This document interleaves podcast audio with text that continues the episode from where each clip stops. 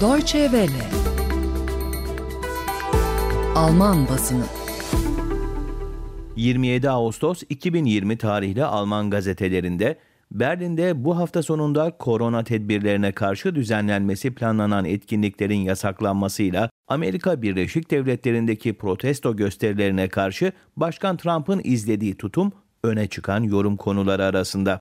Değerli dinleyenler, Almanya'da koronavirüs vaka sayısındaki artış üzerine Berlin eyaleti korona tedbirlerine karşı hafta sonunda düzenlenmesi planlanan geniş katılımlı gösterileri yasakladı.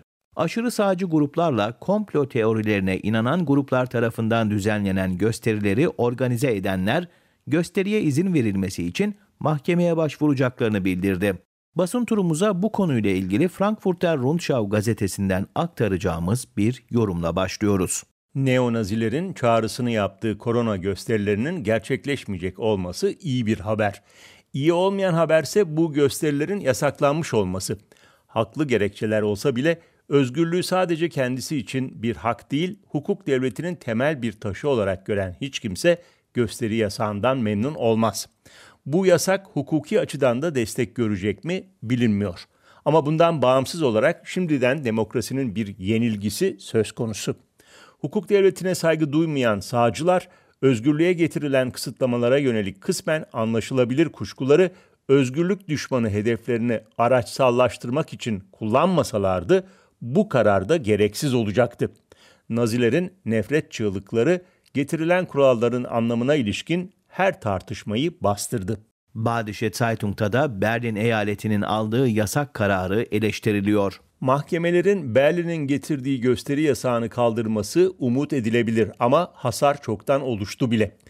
Evet korona tedbirlerine karşı planlanan gösterilerde yine hijyen kuralları hiçe sayılacaktı. Ve evet pandemi döneminde bazıları sorumsuzca davranınca herkes için risk artıyor ve bu ülkenin korona diktatörlüğü yönünde ilerlediğini düşünen herkese doğrudan şunu gösteriyor. Gördünüz mü bizi susturmak istiyorlar. Bu yasak esasen gereksiz ve siyasi açıdan yıkıcı bir mesaj oldu. Anlamsız tezler ve korona efsaneleri zaten yasaklanamaz. Sadece sabırla doğrusu anlatılabilir. Landshuter Zeitung'daki yorumda da yine aynı konu işleniyor. Berlin İçişleri Senatörlüğü'nün talimatı ile Almanya'da hoşa gitmeyen fikirlerin baskı altına alındığını düşünenler kendilerini haklı çıkmış hissedecek. En büyük saçmalığın propagandası yapılsa bile gösterilere izin vermek ama kuralların ihlal edilmesi halinde gösteriye son verileceğini açıkça söylemek çok daha iyi olurdu.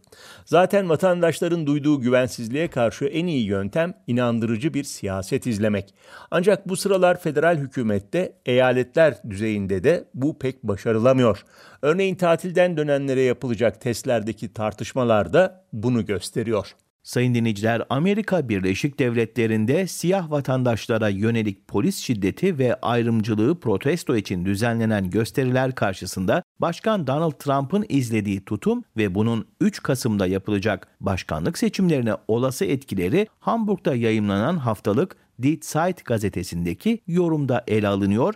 Biz de son alıntımızı bu gazeteden yapıyoruz. Protestolar ve şiddet devam edip liberal kent merkezlerinden muhafazakar banliyölere yayıldığı takdirde beyaz annelerin çocukları için duyacağı korku artacak. O zaman da onlar için ailelerinin güvenliğinin yanında yapısal ırkçılık pek önemli olmayacak ve banliyölerdeki beyaz kadınlar belirleyici bir seçmen grubunu oluşturuyor. Dört yıl önce Trump'ın göreve gelmesine yardımcı olmuşlardı. İşte Trump bu korkuları kullanıyor ve hatta daha artırıyor. Kentlerdeki tehlikeleri abartıyor, göstericilere saldırıyor, liberal belediye başkanlarını radikal sosyalistler olarak nitelendiriyor ve Biden'ı banliyöleri yıkıma sürüklemekle suçluyor. Bütün bunlar etkisiz kalmayacak. Alman basınından yorum özetlerini dinlediniz.